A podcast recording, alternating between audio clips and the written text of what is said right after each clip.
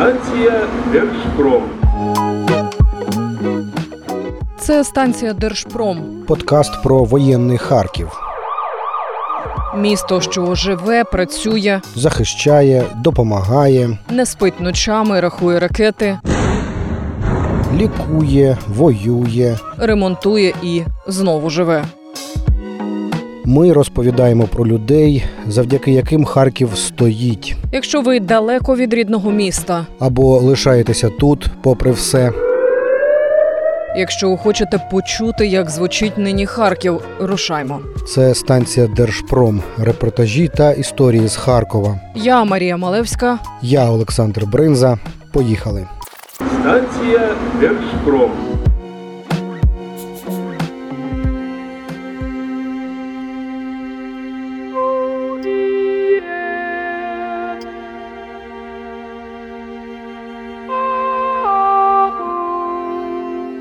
Вона з полону, він з фронту. Разом під вінець. Сьогоднішня наша історія лунатиме церковними співами, зізнаннями у коханні і болючими спогадами про катування і безсилля. Сьогоднішня історія про Олену Ягупову, яка нещодавно звільнилася з російського полону, де втратила здоров'я, дістала складних травм голови, де рила окопи для окупантів під дулами автоматів, та яка змогла все це пережити. І про ось уже сім років як законного чоловіка Артура Ягупова, який велику війну зустрів на фронті, бо вже три роки є військовослужбовцем 92-ї бригади, який був безсилий будь-що зробити, аби визволити дружину з полону. Сьогоднішня історія закінчиться у церкві вінчанням та влучними словами отця Віктора Маринчака, до якого Ягупови прийдуть після того, як уперше обіймуться. Ми їдемо спочатку до Чугуєва, аби побачити цю неймовірно щемливу їхню першу зустріч після розлуки.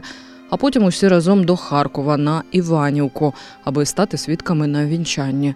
Рушаймо. Станція Держпром.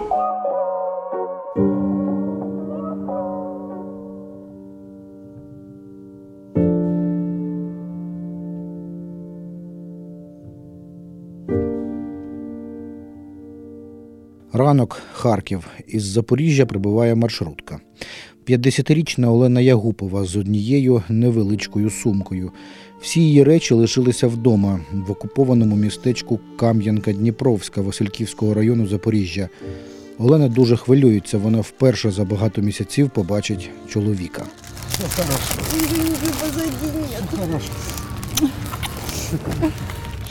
Вони зустрічаються у центрі Чугуєва. Артур у формі, в одній руці палиця він кульгає, в іншій квіти.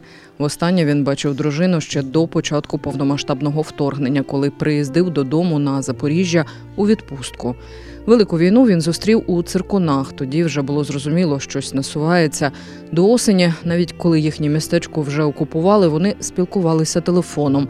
Зв'язок був не завжди, а потім вона зникла. Е, ще раз е, зателефонував через е, Starlink. Не було відповіді. От, і мені подзвонила старша дочка.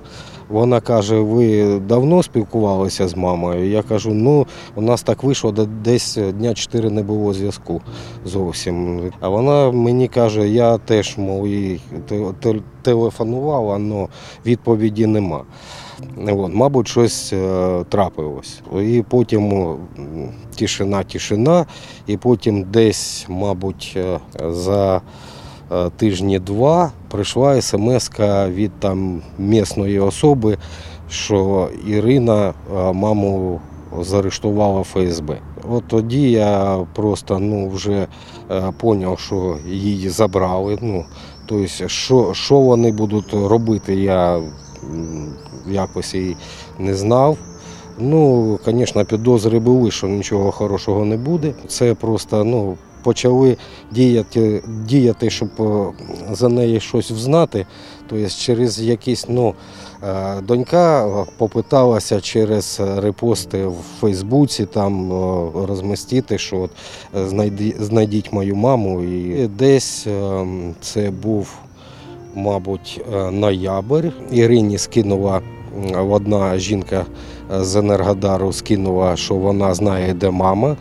От, е, скинула, що вона знаходиться в- СІЗО в Білозерці. Ну ніяких дій по розшуку, ну ну, не один орган, в який зверталися, і Червоний Хрест, і СБУ, і поліція. Вони тому не можуть е, допомогти нам, тому що територія не підконтрольна і вони не можуть е, вести розшук. Це- Де ви брали сили весь цей час, вам треба служити. А тут е, дружина зникла. Ви розумієте, що вона в окупантів. Е, Я е, настільки почав вірити в Бога, тому що я кожен ранок молився йому і просив, щоб він дав їй і сили, і наснаги, щоб вона це все витримала. Ну і мені, звісно, ну, щоб воно було. Или все, твоей жены больше нет, ты остался один. Вот такое даже звонили и говорили. И, и вот он мне рассказывал, у меня аж слезы из глаз пошли. Ну а дети, вот старшая дочь, говорит, отказывается верить. Мы, говорит, ее не видели мертвой, поэтому мы не можем ее хоронить.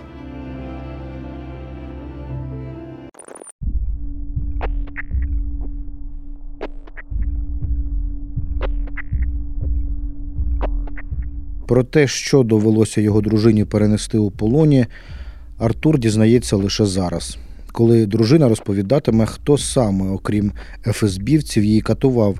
Артур зводитиме щелепи. Причина была то, что а, мой муж находился в Збройних силах України, захищав нашу батьківщину, і тому я автоматично для тієї влади стала злочинцем. Они хотели узнать э, конкретно, где находится мой муж, его дислокацию, его звание, э, подразделение, в общем, ну, все о нем. И, и обязательно, где он находится, вот обязательно почему-то. Они м, били меня по голове двухлитровой бутылкой с водой, э, разбили мне голову в двух местах, по пояс крови было. И чередовали они с э, надеванием э, пакета на голову, душением, завязывали на шее скотчем, заматывали. Один человек держал нос, чтобы я через пакет не могла вдыхать.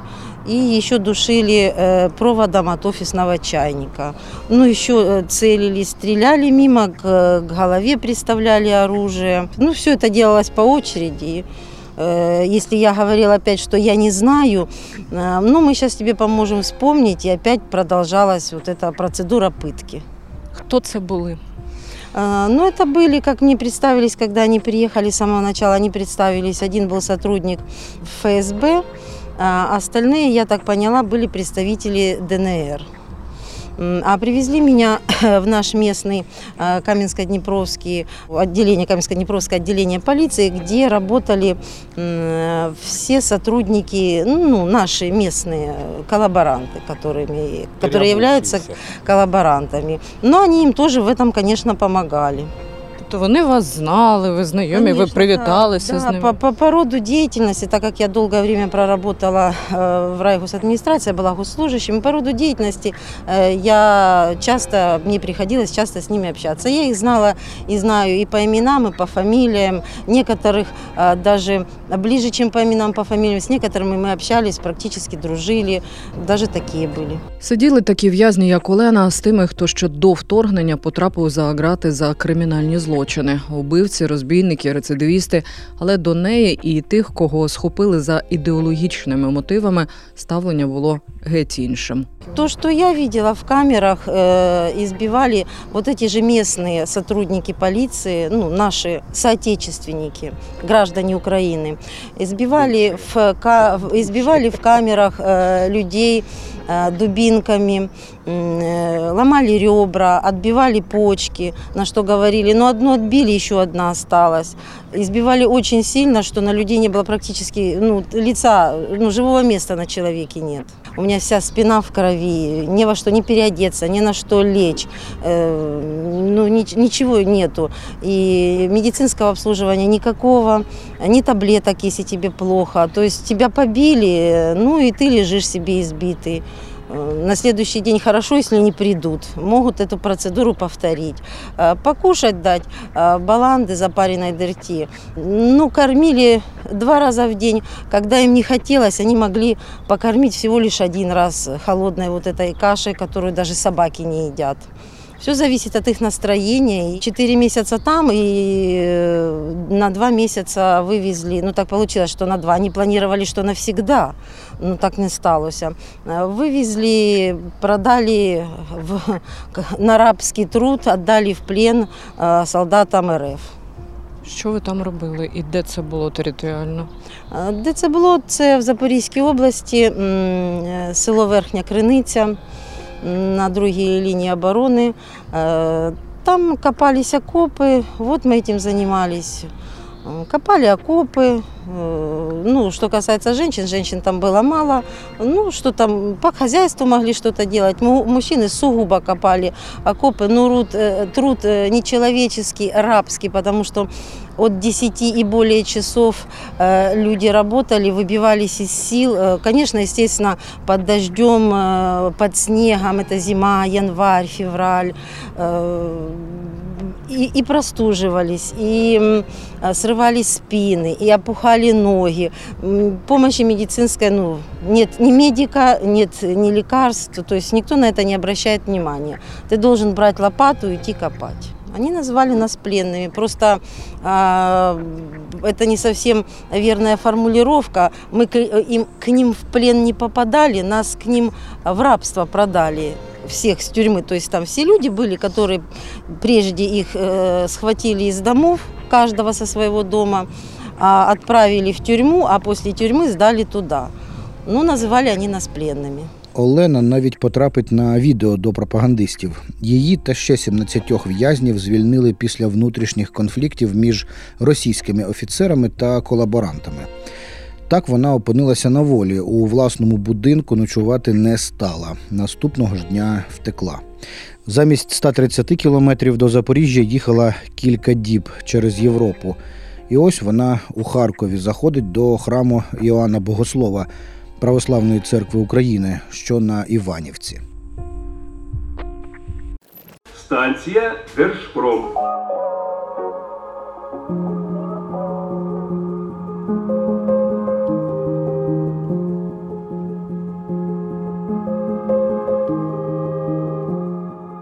Я когда была в плену, и у меня много времени было о чем думать, я все время лежала, и я не знала, живой он, не живой, но я же не общаюсь с человеком, у меня нет никакой связи с тем миром.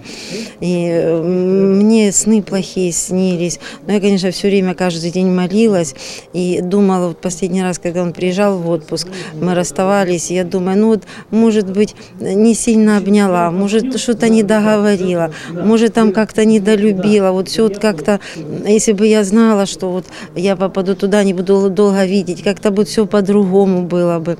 И когда освободилась, вышла, позвонила мужу и говорю, что я хочу за тебя выйти замуж еще раз. Он мне говорит, ну мы же с тобой женаты. Я говорю, я еще раз хочу за тебя замуж.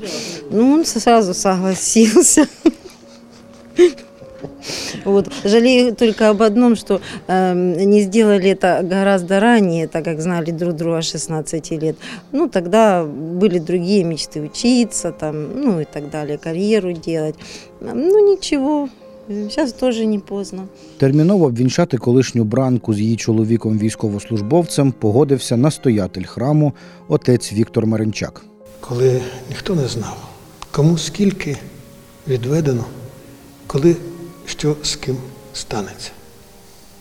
Він сказав, чого нам боятися? Ми прожили щасливе життя. Нам є що пред'явити собі в останню мить і Богові. Настане час. І Господь сина блудного спитає, ти був щасливий на землі? Бог нам дарував життя. Бог нам дарував людей, Бог нам дарував любов, Бог нам дарував тих, кого ми любимо. Бог нам дарував їхню любов. Тобі мало для щастя? Стільки дарів ми отримали. Ми таких людей бачили. Ми з такими людьми спілкувалися, ми таких людей обіймали. У нас було кому віддати своє серце. Ми повинні були бути щасливими. Якщо ти не був щасливим, що ти зробив своїм життям? Ще одне питання, можливо, ви почуєте. Чи ти зробив когось щасливим? Так. О! О! От в цьому ця справа. Наше завдання зробити не тільки бути щасливим, нам треба зробити когось щасливим. І знаєте, мені спокійно, тому що я ж бачу, в якому ви становищі, в яких ви стосунках. Я бачу, як ви дивитесь один одного, як ви даєте ту обітницю, яку давали. Мені все зрозуміло. Я спокійний, спокійний. Олена у жовто-блакитній вишиванці, що її встигла перед вінчанням придбати у Харкові на ринку Барабашове. Артур у формі на плечі шеврон 92-ї бригади. Їм обом по 50 років. На двох у них шестеро дітей. Очень так, такая трогательная процедура, я не знаю, такая ответственная, что я даже настолько волновалась, что у меня аж руки дрожали. Якось, е, ну, по-перше, це відповідальність за дружину, тобто це перед е, Богом вже дана клятва в вірності, в чесності, в відносинах, в всьому. Ну, таке Боже благословіння. А жалею я о том, что я не сделала это раньше на, на 20 лет. Только об этом жалею. Як тобі з цвітами приходив. А я не согласилась. Я, оказывается, у Артура была его первая любовь, но я об этом не знала. Ну и как-то вот а в в то время, когда он мне предложил дружить в 16 лет, я не планировала еще дружить, я планировала учиться. И, вот, и, Отучилась. вот. А когда отучилась, выполнила всю свою программу, потом уже прошло 20 лет. Чи є трошки вже відчуття, що все буде добре, що ви нарешті на волі, що ви нарешті бачите дружину? Так, так, зараз є. Ну, Ну, Відчуття та є, але ж е, ще йде війна, і у нас багато перешкод. Таке. Я єдине, о чому я жалію. Вернее, я не жалію, я йому говорю, мужу говорю, я би за тебе могла вийти хоч 10 разів замуж.